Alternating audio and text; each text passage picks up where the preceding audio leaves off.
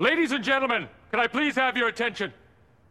I've just been handed an urgent news story. And I need all of you to stop what you're doing and listen.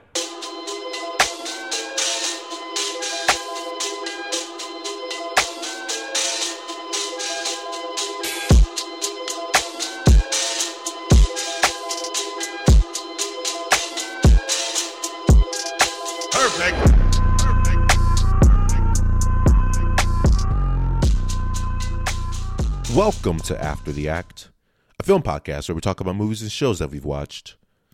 We are your hosts. I am Randy, here with, Mr. LaBelle. and today we will be discussing Ready or Not, a film directed by Matt Bettinelli, I believe. Um, horror comedy that came out what August, July or so. Um, I think about Yeah. August. Something that wasn't in my on my radar at all this year. I didn't know this movie existed until I saw the trailers a couple months prior. But uh yeah, it looked interesting and we'll just start off by giving our overall thoughts. So uh Mr. LaBelle, what do you think? Well, first of all, they all had it coming. uh, just you know, just in case you guys were all wondering, that hard hitting question is: we made an agreement, they broke it, things happen, but I am not liable for any of it. uh, but in terms of the the review, I have to say this movie honestly came out of nowhere for me. I wasn't ex- I, I didn't hear anything about it. I only saw it as a trailer in theaters when I went to go see a different film, which I think was Midsommar. Um, so I didn't know anything about it, but one thing I did notice from the trailers was that it had a pretty interesting atmosphere because it looked like the whole thing took place in a 1920s or 30s style mansion, and I only knew the premise was survive, hide, and seek. Uh, but just from that, it intrigued me. I went to go see this movie, and honestly, it was a delight. It was a pleasant surprise, I guess is the best way to say it. Uh, all the characters were pretty interesting, actually. Uh, Samara Weaving, obviously being the the main protagonist of the film, uh, she did a fantastic job. I saw her in the Babysitter, that Netflix movie that I think came out like two years ago. Um, that was my first viewing of her, but she, uh, man, she she just has great energy when she's acting in her roles. Uh, it just makes you kind of want to root for her and, and hope she pulls through in the end. Even in the babysitter, I know she was the, the antagonist in that one, and I thought she was, I thought she was great. But um, you know, we had some other, some notable actors in there. You had Adam Brody who plays the the drunk brother. Um, and you had Andie MacDowell who uh, plays the mom. But um, yeah, this this whole movie was tense from start to finish. Uh, there wasn't a moment in it where I started to get bored. Uh, I think they do a fantastic job of building a creepy, creepy atmosphere. Um, despite this being more of a slasher movie, they have uh, an air of paranormal activity to it in the background, just kind of creeping along and just adding to the, the intensity of everything. Uh, and I would say final thoughts on just non spoiler stuff. Um, I really, I really love the song they made for the hide and seek game. Uh, I thought it was really creepy, incredibly scary and uh, yeah, uh, there wasn't there wasn't a dull moment in this film whatsoever. But I enjoyed it for what it was. Uh, I would say one of my favorite horror movies of 2019 for sure. Uh, but what about you, man? What, what what was your impression of Ready or Not? Yeah, no, all fair stuff. Um I really like this movie. Surprisingly. You know, I felt like a movie based off of a children's game, hide and seek, could be a little bit corny, could be a little bit boring. But I remember seeing the trailer and thinking, "Oh, this looks kind of funny." Um, it has this. It's very dark comedy. It's a horror comedy, and when horror comedies are done right for me, I really like them. You know, movies like Cabin in the Woods or Shaun of the Dead, they just kind of really strike a good chord with me. Um, this movie did just that. It had a good amount of tension with the fairly unique premise, actually, of um, a woman married into a family, and then um, questionable, horrific games ensue from there. But it's all done hilariously. It's they have really good comedic timing. I think the way they just go about nonchalantly as this is part of a family tradition, you know, it plays on the whole, you know, in laws can be a bitch kind of thing in a really funny way. But at the same time, the the lead um, actress, she's just a badass. She just increasingly becomes this badass in this movie that you just can't wait to see what happens next. Um, yeah, they have this really interesting lore going on in the movie too. That's you know, it's it's played pretty nicely. It's you want to kind of know if what the family is trying to do is real or not, and you're just with this character the entire way. And yeah, it's it was definitely one of my favorite movies of the summer, surprisingly. Um, ready or not, um, a killer game of hide and seek. Who knew that would actually work as a movie? Um, but yeah, definitely like this. I mean, to be Yeah. oh, I was just gonna say, just to be fair, uh, what was it last year? We got Tag, which is also based off of a a child's game or a children's game. Got tagged with So Ed Helms and Hannibal Buress, Jon Hamm. Yeah, it was a good back. It was a good back to back. We got the comedy Tag last year, and then this year we got the horror uh, hide and seek movie. Ready or not? Yep, that's fair. What next year we might have like, I don't know, jumping rope. Peekaboo. You have to keep jumping rope or die. Hopscotch. Hopscotch. Yep. Land on the wrong number, you just kind of get melted or something. Hey, I'm with it because this movie worked. Tag was okay, but uh, I really like Ready or Not. Um, it's just an entertaining movie. Um, when we had our It Chapter Two review, I mentioned that was an entertaining movie, but that was like at a pick which parts are entertaining. This movie, just from start to finish, it was bloody, it was gory, it was hilarious, it was shocking, it was revealing, it had good twists throughout the movie. Um, really solid flick. Definitely recommend it. Um, I think actually even the likes of like R.L. Stine and Stephen King, they all like had positive tweets about this movie too, which is always good if you can get those guys to say they love your movie too. Um, especially for a horror comedy, which could either be really corny or great, and this is definitely on the great side of that spectrum. Um, but yeah, I- I'm pretty interested in diving in some of these details. Anything else before we get into spoilers? Yeah, I just wanted to say I think one of the things that really worked for this film too was it was just kind of an interesting premise. I feel like a lot of no, uh, no I feel recently you see a lot of you just see things either being remade or reimagined or there's some kind of historical war film. At least that's what I found recently um, that's been hitting the cinemas. So very few times do you get something truly original. I think Midsommar was one of those movies this year, um, and I think this one was definitely another one. Uh, so I think that's really, I think what intrigued me with the trailer a lot was also the fact that I hadn't seen something like this before, um, and I was curious to know how they were going to make a whole movie about such a simple premise like hide and seek. But they did a, an amazing job. So I think with that, we should just jump right into uh, spoiler territory All here. right, let's get it. Spoilers now for Ready or Not. in three, two, one. All right. So uh, to start to start off, uh, you've kind of elaborated a little bit. You get the family. It starts off with these two boys hiding in the beginning of the movie, and they're running away from something, but you don't know what it is. Um, and then eventually, one of the little boys hides his brother in the closet and tells him not to look, and he does so.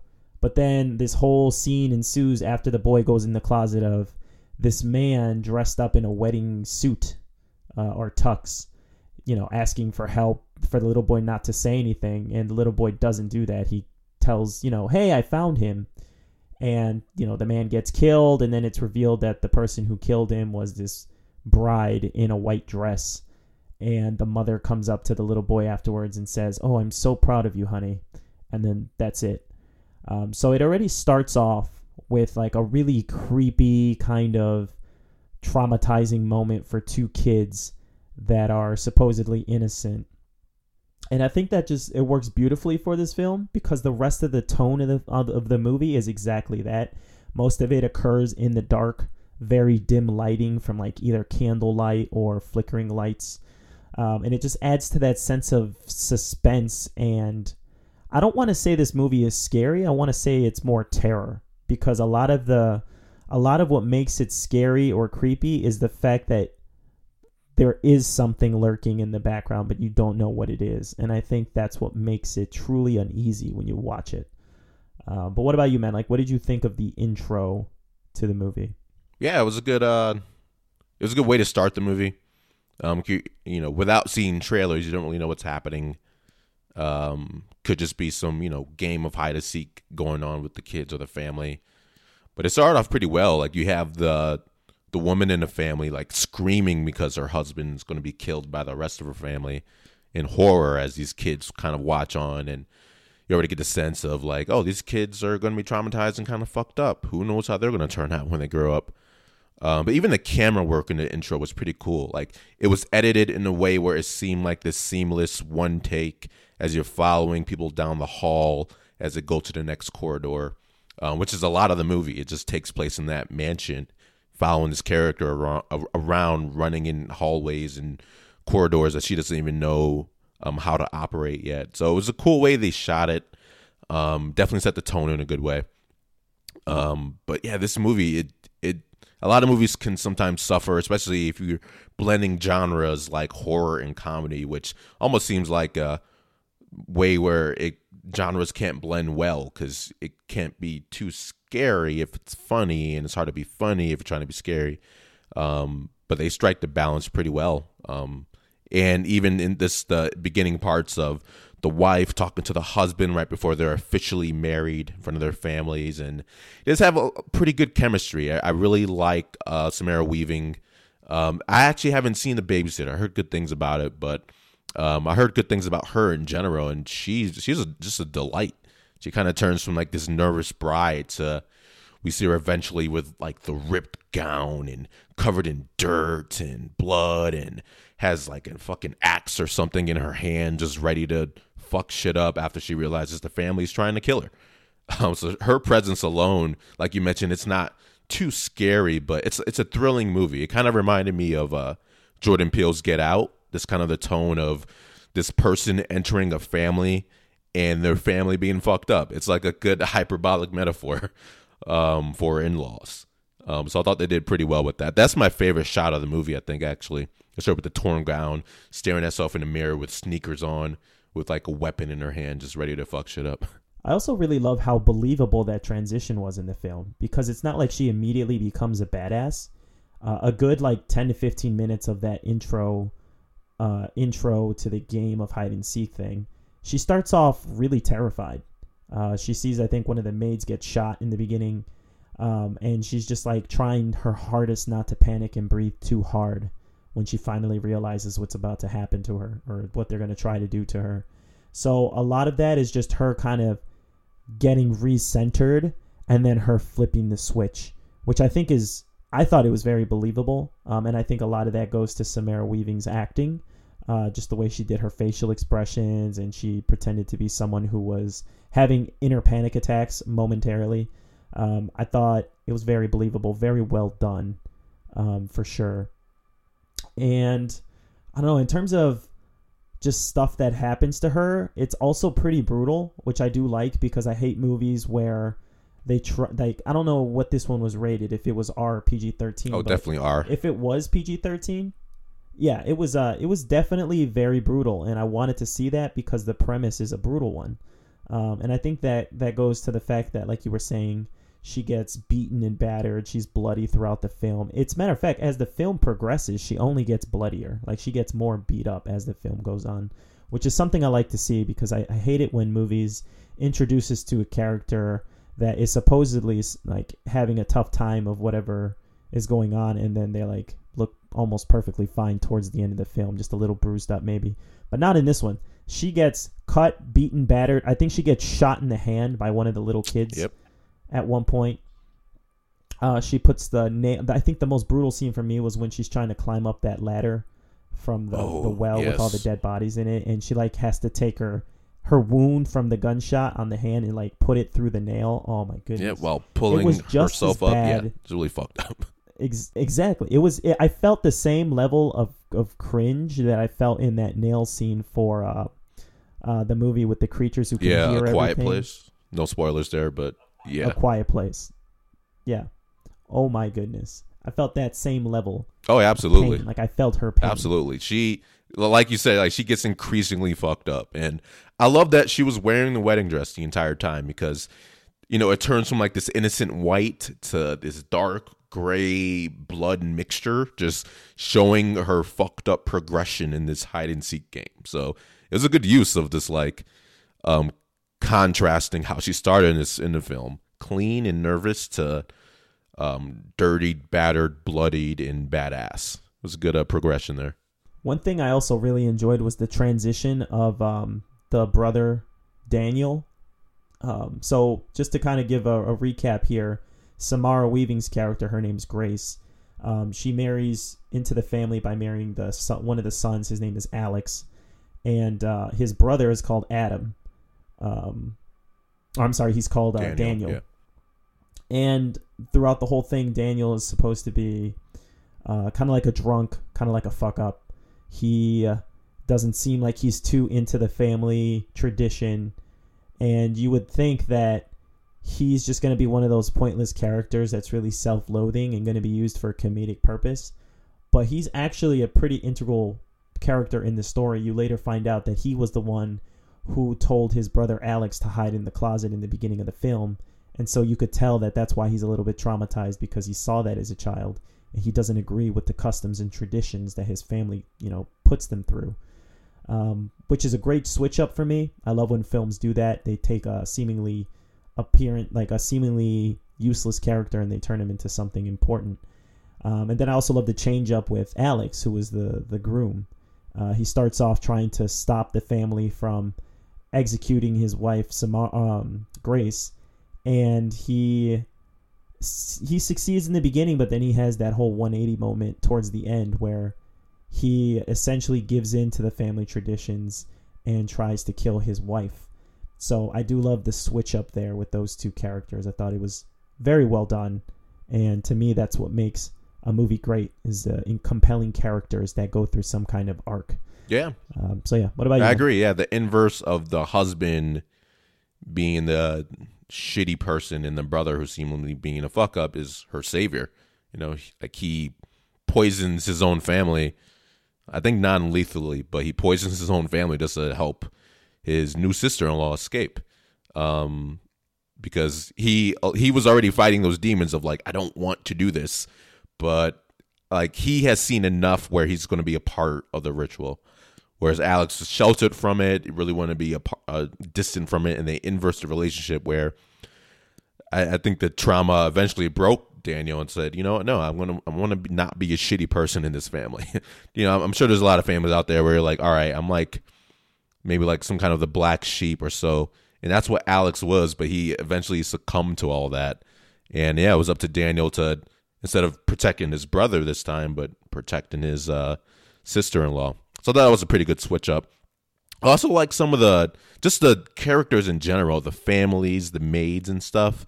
Like one of my favorite characters was that uh like the service guy, the butler, who just would like hum opera tunes as he's doing work. So he would just hum these tunes while the main character's Grace is trying to like sneak around him in the kitchen, trying to avoid him. It was just a good touch. And it I felt like it paid off a lot because when the butler character is like chasing Grace around in the woods in a car, has her in the back seat, and he's just blasting his opera music because we know, yeah, that's his jam. He likes he likes his music, he likes his tunes. While he has a video call with the family who sees that she's about to like clock him in the back seat. It all worked pretty well to have this good like car flipping crash scene as like this like opera like music is playing in the background. So this character moments like that, they kept making payoff um, definitely one of my favorite characters is that the butler that sings. It was definitely really creepy too, because it almost seemed in certain parts of the movie that he was the biggest well, psychopath. He, yeah, he just loved his job. You know, he got to clean and cook and you know make sure everything goes well. Try to hunt down the bride to kill her. You know, get bre- breakfast prepared. He just loved his job. He just had a jolly good old time.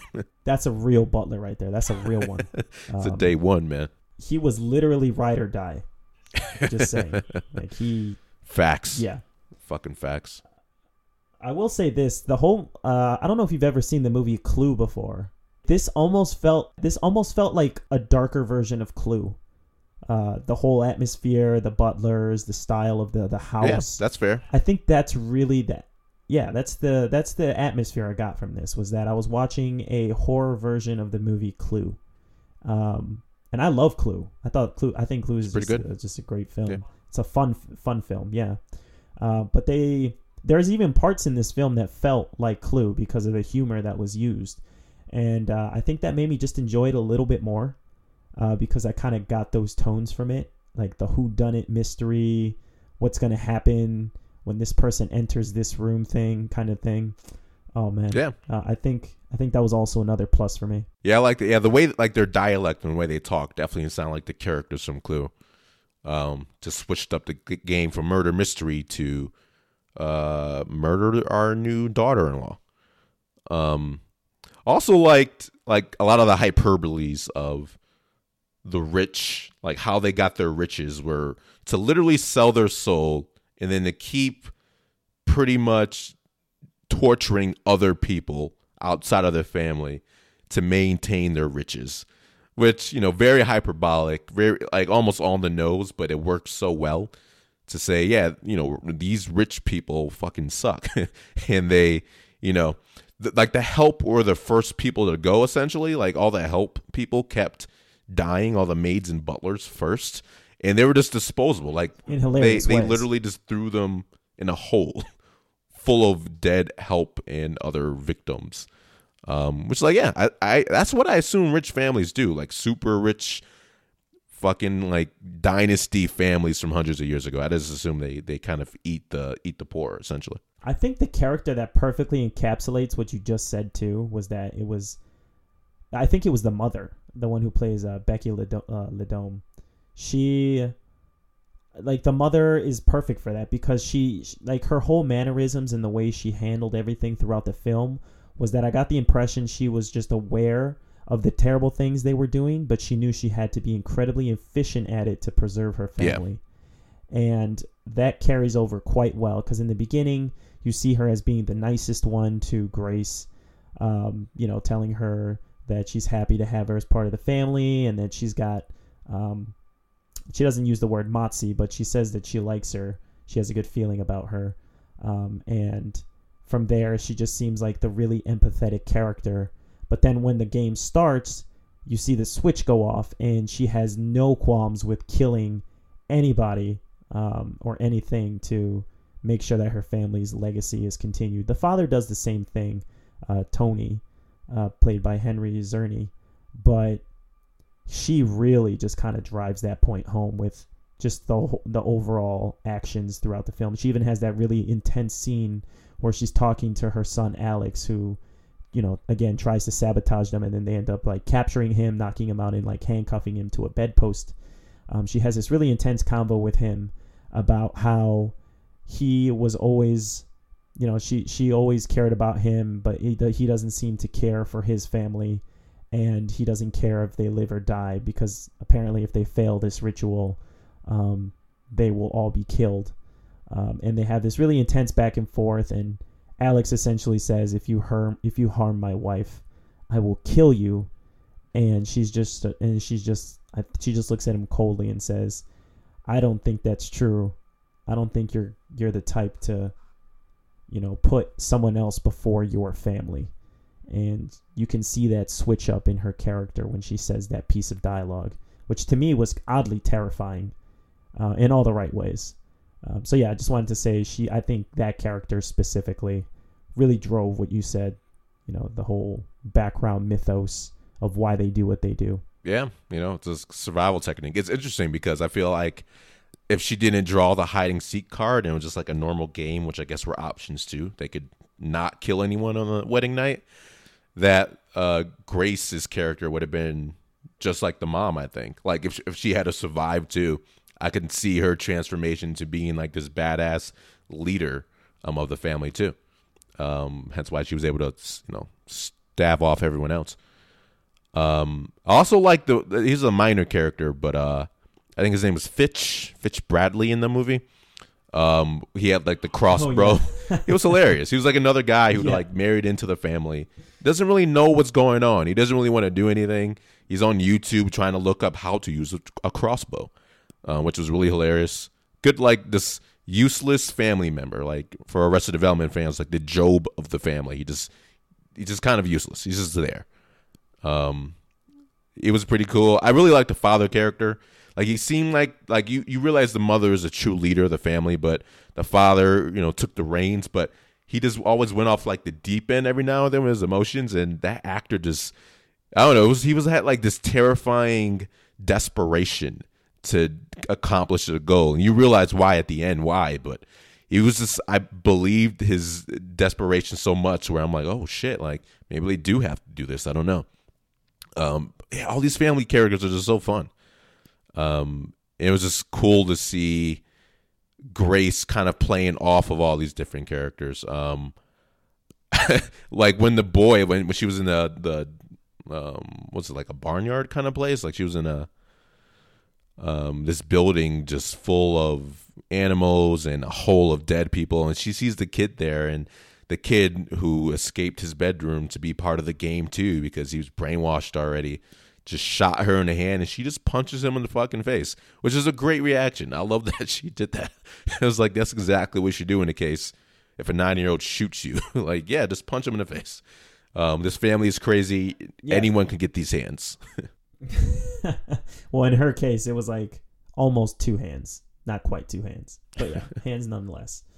Um, yeah, I will agree with you on that. I think the craziest character was the the aunt, the one who has to like kill her husband in the beginning of the film. She was oh yes was- unlikable from start to finish. yes she was terrifying before we knew terrifying shit was going to happen like just just the way she spoke to everyone you could tell she had this air to her that she really thought they were all useless and they weren't devoted enough and that really carried over. She was just the most extreme one of the family. I think to a certain extent she enjoyed doing what she did to other people. Because at least the other characters you know it was out of necessity or they thought they were fulfilling some responsibility to their family. But her i honestly thought she just enjoyed uh, the idea of killing people uh, because I think she just felt superior to everyone else. And obviously, you could say that she lost a piece of herself when she had to kill the only man she ever loved in the beginning of the film. But still, it's just like she was. She was like no one. No one was sad when she got what she got. What she got towards the end of the film.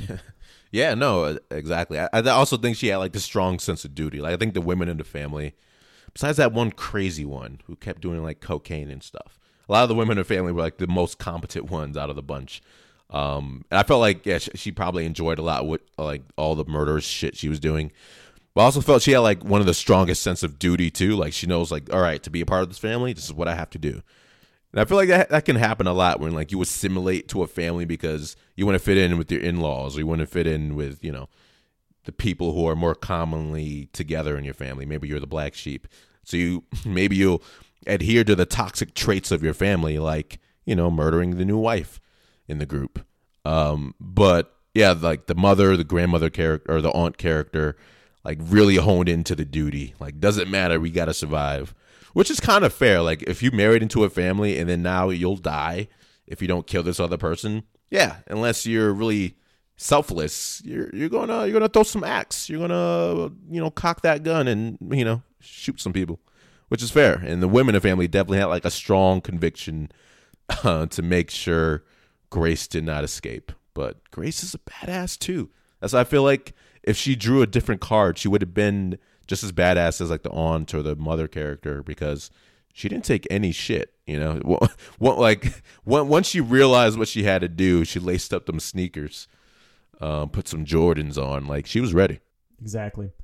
And uh, I think that's actually a great transition to, I think, the strongest part of the film to me. So I know we said characters were an important part, but you and I, you know, just to give the audience members listening just some perspective, you and I keep something called a dream bank. So we, we take all of our dreams, our ideas for films that we like to work on, or screenplays, and we put them in there and sometimes they're just wildly outlandish.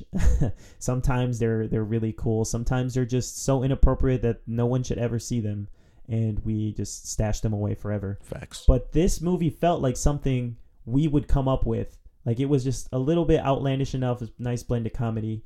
Um, and I think the reason why I say that is because the strongest part of this film to me was the lore. I love anything that elaborates on lore, gives a, a really deeper meaning to anything that the characters are doing at present. And this one just had a really cool one. And it had one where it was um it almost felt like that video game Cuphead. You remember Cuphead? Mm, I'm not sure. So it's just like this this indie game that came out I think 2 years ago and it was about this little character named Cuphead, and it was in like a 1930s cartoon style the whole time that sells his soul to the devil, and he has to go and get it back. Um, and this is exactly the tone I got for this film was like a Cuphead live action movie, um, and I think the lore is just just incredible. So the lore would be that the the Le Domas they uh, they the great great grandfather meets this man named Mr. Le Bail um, on a ship, and he used to travel around the world and collect different artifacts. And once he met this man, he would play different games with him um, until one day the man made him a deal, and the deal was if you, you know, every now and then play a game in honor of me, I will bring you great success and fortune in your life. And so the man agrees, and you know, you get the whole plot of this movie where every time someone marries into the family, they have to hold this box, and this box will spit out a card at random. And whatever the game on the card is, you have to play it, and it has to be completed before I think midnight of the next of, of the the next day. But um, yeah, so I love how like the the background of it is just kind of mysterious and spooky. I mean, you kind of understand from the beginning that it's the devil, um, but it really pays off at the end of the film because the whole time characters are debating that same question, just like the audience members are like, well, is is this just bullshit? Is this just something they made up because they're crazy or they just want an excuse to murder people? We don't know. Um, but at the end, it becomes abundantly clear that Mr. or Mr. Le Bail is quite real, and there are consequences for not fulfilling his game uh, the way he, you know, had agreed upon and I thought that was to me the most interesting part of this film was that it went from seemingly mystery thriller comedy to at the end complete supernatural gore fest with just one of the greatest payoffs I've seen in a horror film for in a long time. Um, and since we're into spoiler territory, I'll just say everyone blows up at the end. Um, at the very end, like morning is there, and they they couldn't kill the girl, even though they were like this close to doing it. Um, and then they're just like, oh wait, nothing happened. Especially that one character you said you really liked was like looking up the YouTube videos. He's just like, oh, so it's, I knew it was bullshit. All right, none of this is real. Oh, thank God. Well, uh, we still got to kill her though because obviously she's a witness to all of this, uh, which is also interesting because you could see that he's, you know, he really does belong to that family because he has no qualms about killing someone to preserve his his status. Um, but yeah, right at that moment, the the crazy aunt tries to kill the girl and she just blows up. And there's like blood spattering everywhere. It's it's amazing. Um, and then the you know the rest of the film the rest of that ending everybody including the children they all blow up in grotesque fashion. And you actually see mr Le Bail at the end kind of ch- giving a cheers to uh, grace's character because she survived the night. And then everything just catches on fire and she just walks out of this burning building um, and just waits there having won the game for the police to arrive and like fade to black. But i thought that was the best part of this movie man. Like do you agree with me on that? It was a great payoff because they do like the comedy of this movie is a lot of misdirection um, a lot of funny lines from the characters but this situational comedy was brilliant at the end where yeah, it's dawn. They're all waiting to die or something like that. And then you as an audience, like it's building up for them to die. And then it doesn't happen. And they could have left it just like that. And it kind of would have been a, like a hilarious send off of like, oh, no, they've done all those hor- horrendous murders for actually nothing. And that's still true. So you give that sense of like, oh, they realize, oh, what they did was all for naught and it was all just fucked up shit. Um, and then they actually die, and that that was just a great punchline. Um, really horrific. Like even seeing like like the mother trying to protect her kids who then explode off screen. It's like, well, all right, that's really rough. Like these children born into this fucked up family. It's kind of like, you know, some some of the themes from Hereditary. Won't give spoilers, but inheriting the sins and the curses from your family um, was kind of evident there. So it kind of made sense why some of these characters, yeah, you're going to try to kill someone because you don't want your kids to explode in a bloody fashion, but they all do. And it was just great, yeah, seeing Grace's character just having a cigarette, um, which I feel like she was trying to quit throughout the movie, but you know, just having that last smoke. And yeah, the cops is coming and saying what happened, and she's just like, yeah, in loss, which is funny, very on the nose, but good fucking delivery, good line. Um, her just being over, being a part of a toxic ass family. Um, what's fucked up about the ending, though, there's not a good way to explain what happened. There's a rich family, all blood covered everywhere with their house burning, and she's the only survivor.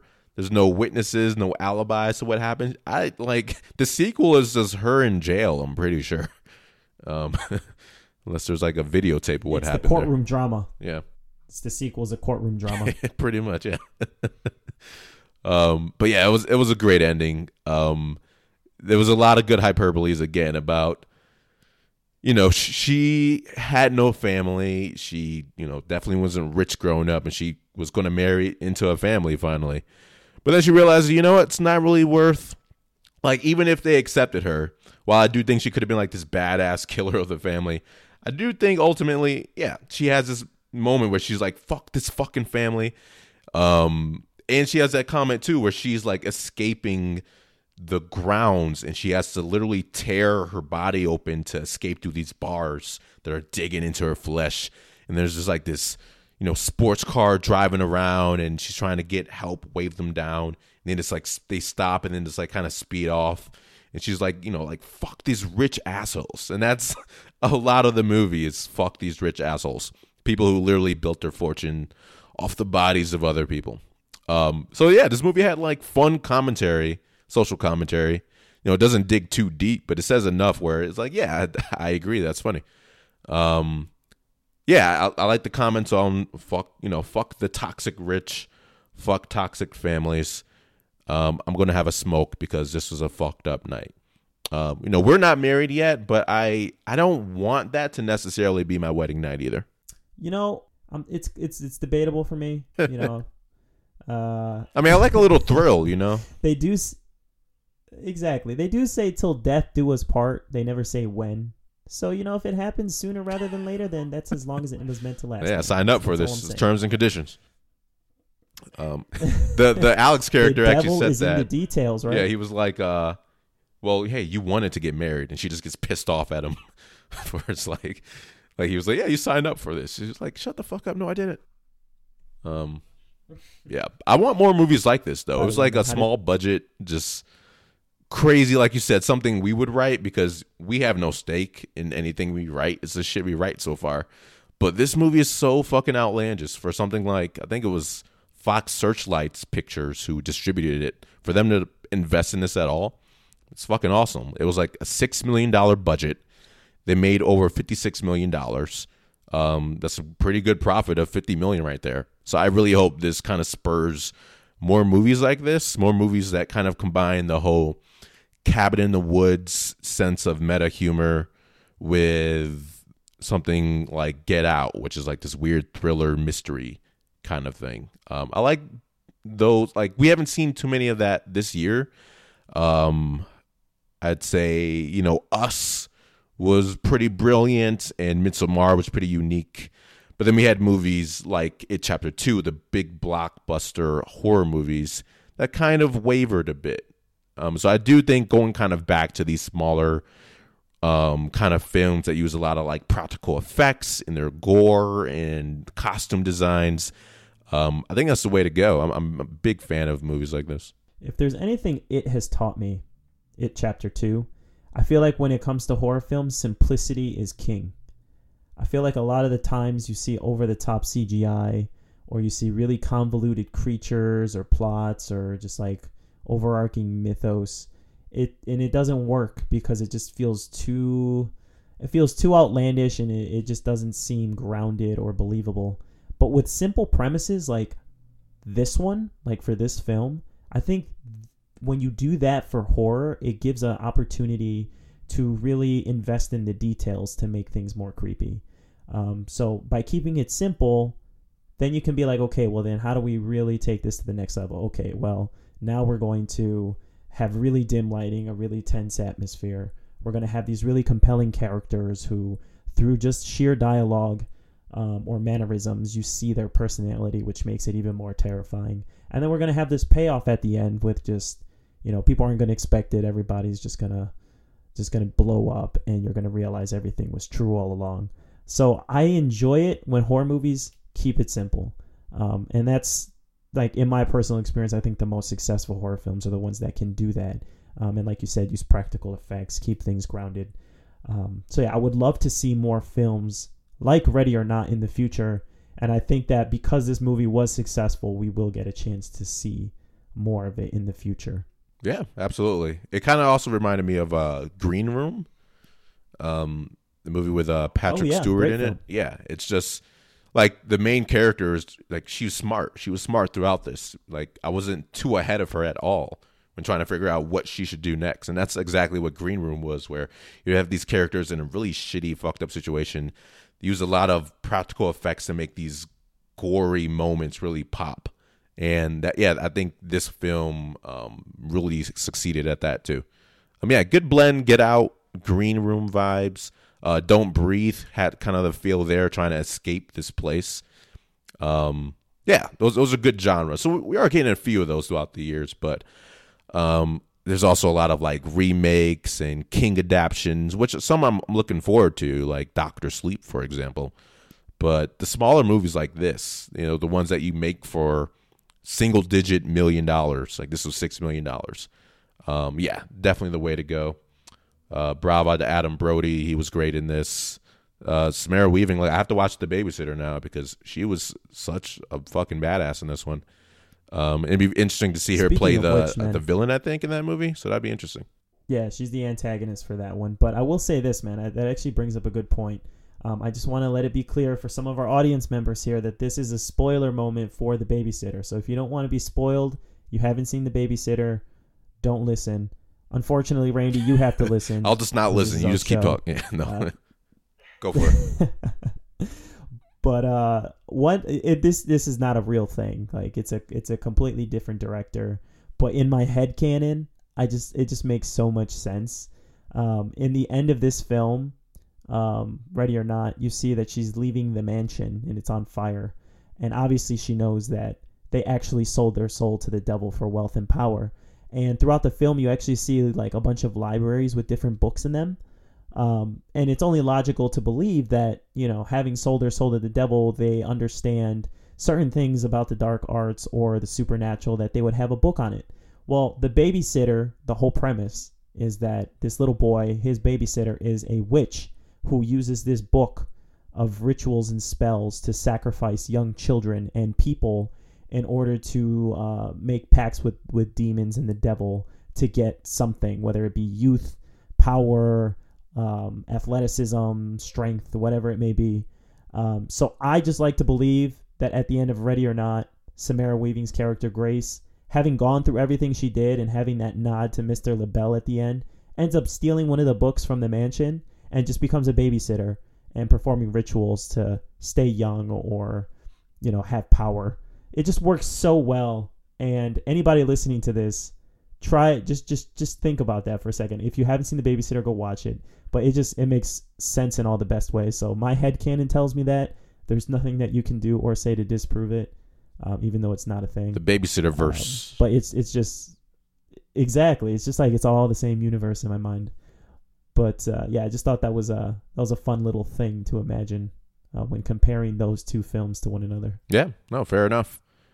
I think I don't know how they would do it with this film, but there's probably potential for like spin-offs and really milking this shit, um, which I don't necessarily want them to do. But I mean, they have a whole. I don't know. I they felt like they had a multitude of games. A lot of them were regular games, but I feel like there might be more to than just hide and seek being the uh, killer game they have to do. So I, I wonder if there's like a room for spin-offs where there's like different rich families or different families in different situations who also have to do this and they can just make three or four of these films if they wanted to. I don't really want them to. I think it's good as an original solo movie. We don't need an IP for everything. But this is an open enough concept where they can just milk the fuck out of this. They can have a they can have a tag one, they can have a hopscotch one, a jumping rope one, maybe one of those hand games where it's like, you know, you, you have to do the sequence or some shit happens. Like they can go all out with this, um, which is cool for a concept to be able to spin off like- shit if they wanted to. Yeah, just imagine one of the cards is you have to play Pong with Everclear. Mm, Um, that yes. will be a riot. That's a good time for for for everyone involved. I think so. I actually, I, Everyone dies at the end of that movie. as everyone does. Spoiler alert. Uh, they all explode. That's what Everclear grain alcohol does. Um, I actually they should It's play true. one with uh with Uno because I feel like that t- that game was one of the most intense games as a kid. Just wondering who has the draw fours and shit, and it's like, like oh I'm going to win. Like now you're going to die, and then you're like now reverse back to you, and then they die. You know you can get you can I get think- pretty I think dramatized. the with issue that. with yeah, I think the issue with games like Uno is they bring out the most spiteful, the spitefulness in you. There's an inherent drama Because and hatred. The whole point is to, yeah, I lost a lot of friends, actually a lot of family members to Uno. Um, that's why we don't play it anymore. But it just it just brings out it honestly brings out the worst in you, which is funny because it's a kids game. Um, but yeah, it the spite is real. It, it doesn't even matter like the whole it's it's int- it's amazing when a game can can switch up your mindset because the point of a game is to win. But I feel like when it comes to Uno, the whole thing about it is I just don't want them to win. I don't care if I win. I just don't want them to win. I feel like that's the mindset there. Oh, for sure. It's you know, like fuck you. How dare you have one card left? Everyone fuck him up. Um so yeah, take that concept, add in some death, and yeah, yeah, then you got to spin off right there. Uno, there can There be go. only one. That's the that's the or Not sequel. By the way, man, I'm a little I'm a little sad, man, because I had that amazing pun earlier in this episode about the devil being in the details. Um, I thought it was amazing, but just it didn't even get a chuckle. I'm just saying, it was it was brilliant. hey, the important thing is that you enjoyed it. All right, as, as long as you did, it, doesn't matter. as long as you had fun, that's all that matters. Just have a good time, man. Have a good time. Um, Uh, yeah. If, so But one one last go thing. for it. Go ahead. No, I was going to ask, like, um, it's hard to give ratings to movies because I hate because hey, we're, we're recording, so this is going to stick forever. But if you had to give a numeric rating to this movie, wh- what do you think you can conjure up? Wh- What's your uh, one to ten scale rating for this? So I'm a firm believer in always comparing movies to movies that are similar to it, and I know we've mentioned a few already, like uh, Get Out or Clue, or you know, obviously not Clue, Clue, because that's a comedy. But when you compare it to other horror films, um, I would say I can honestly give this movie, um, I would give it an eight out of ten. Eight out of ten for me, uh, which is pretty high, Yeah. especially for horror. But there was just something really entertaining and fun about this movie. It didn't feel shallow in any way. It did everything you want to see for a horror film, and it did everything you want to see for a screenplay that deals with horror. Um, you have one initial belief, it comes into question, and then at the end, you get a result that is completely unexpected and throws you for a loop. So I think this checks off all the boxes for what I like in horror films. Uh, one thing I would have liked to have seen more of is maybe perhaps a little more attention to some of these characters who who did feel a little uh, out of the loop compared to the main ones. Um, but that's a little gripe. Uh, maybe I would have liked some more details on Mr. Le Bail, but again, that was a little gripe. Um, so for me, 8 out of 10 is a pretty solid score. Uh, one of my favorites for sure. Pleasant surprise of the summer. What about you? Yeah, no, that's fair. I think I'd give it like a maybe like a solid seven and a half out of ten. Um, I don't have too many qualms with this movie. I think it's well paced. It's a tight ninety minutes, honestly. Um, it was enjoyable. This is an enjoyable film. But when you like you mentioned comparing it to other films similar to it, I think the epitome of horror comedy for me is Cabin in the Woods, which came out you know maybe half a decade ago or so. Um, I thought that movie brilliantly subverted the genre. Um, was hilarious, really rewatchable, had really deep, interesting, outlandish lore. um, and it had some good horror moments. So I think the only only thing this movie might have lacked was maybe more horror moments. This is more of a it had a lot of slasher thriller elements, but I do think for it to exceed in the genre, it needs to be maybe a t- like a tad bit more thrilling and scary. Um, but the comedy was all there, so I give it a seven and a half. Not too much negative things to say about the movie. Um, but yeah, a seven and a half for a horror comedy that might as well be a ten out of ten. Yeah, and and I like I said, like we both agreed, we would love to see more of stuff, more of these kinds of films in the future. And as long as these are successful, I think we will get a solid chance to see it. Yeah. Plus, I Uh, think but I think we have closing- something with the Uno movie. We got to throw that in the Dream Bank. So we're going to work on that Uno movie ASAP. Uh, you know what, man? Let's do it. There's there's just like way crazier things in that dream bank, anyways. Uh, I mean, just in general, there's So like movies actually- about a magic eight ball from Blumhouse. I think they're producing in a couple of years. They're they're trying to dig deep in Oh, uh, inspirations here. they're really they're really aiming aiming pretty low for some of these, but uh, you know whatever, man. That that just means like our movie's gonna take off one day. It'll get picked up by Blumhouse and or Netflix. Um, Netflix, your green light, your green light. But I believe it. I will say closing thoughts on this. I just I think one of the the other things I really enjoyed about this movie was just the the way I can see it working in real life. I always enjoy when I can kind of watch a movie and be like, oh yeah, I, I can kind of believe that. I can see that happening in the real world. Um, how many board game companies are out there that you're just like, man, how many people are still buying board games that they're still in business and have all this money, like Parker Brothers, for instance, or Monopoly for Monopoly, or like the people who make Ouija boards, all that stuff. Like you would think that that's not a lucrative business anymore, but hey, maybe just maybe, you know, they sold their soul to the devil to uh, have all this vast wealth and power. Um, so I always enjoy when when a movie can make me kind of do that, maybe reflect a little bit on some real life stuff. So yeah, just uh just another little goodie from this movie that I really enjoyed. Yeah, that's fair. You know, I I don't necessarily believe in a lot of supernatural stuff, but I will believe that families have sold their souls successfully to some kind of entity to keep their, um, you know, two hundred year old board game business going. Like I have friends who you know buy board games and a lot, but it's not really like a return purchase. Um, so yeah, they're probably just killing people out there, man. So what we're trying to say is, if you're going to get married, just make sure they're not a group of killers um, if you can. Um, otherwise, make sure be ready with them hands. Just be ready with them hands. Um, but I think that'll uh, that'll do it for our review of Ready or Not. Thumbs up all around, and uh, tune in next time. I don't even know what we're talking about next, but probably something other spooky shit that we still want to talk about. Um, if you want to find more of our work, you can follow us at malumpictures.com. Um, follow us at After the Act on any podcast you listen to platforms, uh, Spotify, Apple Music, Google Play, etc. If we're not on your favorite platform, let us know. We'll get on there.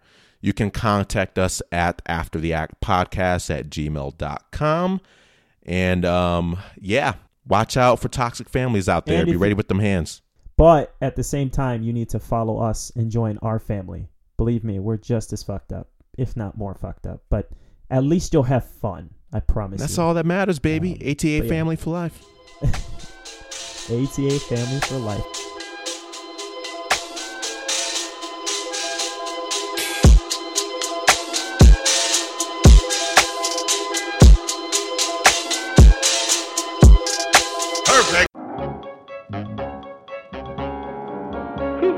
Play a game?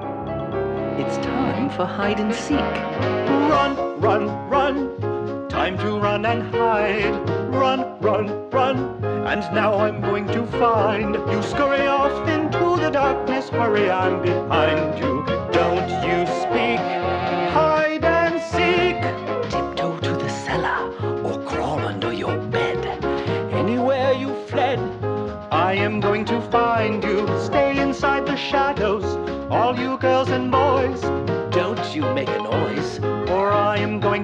find you.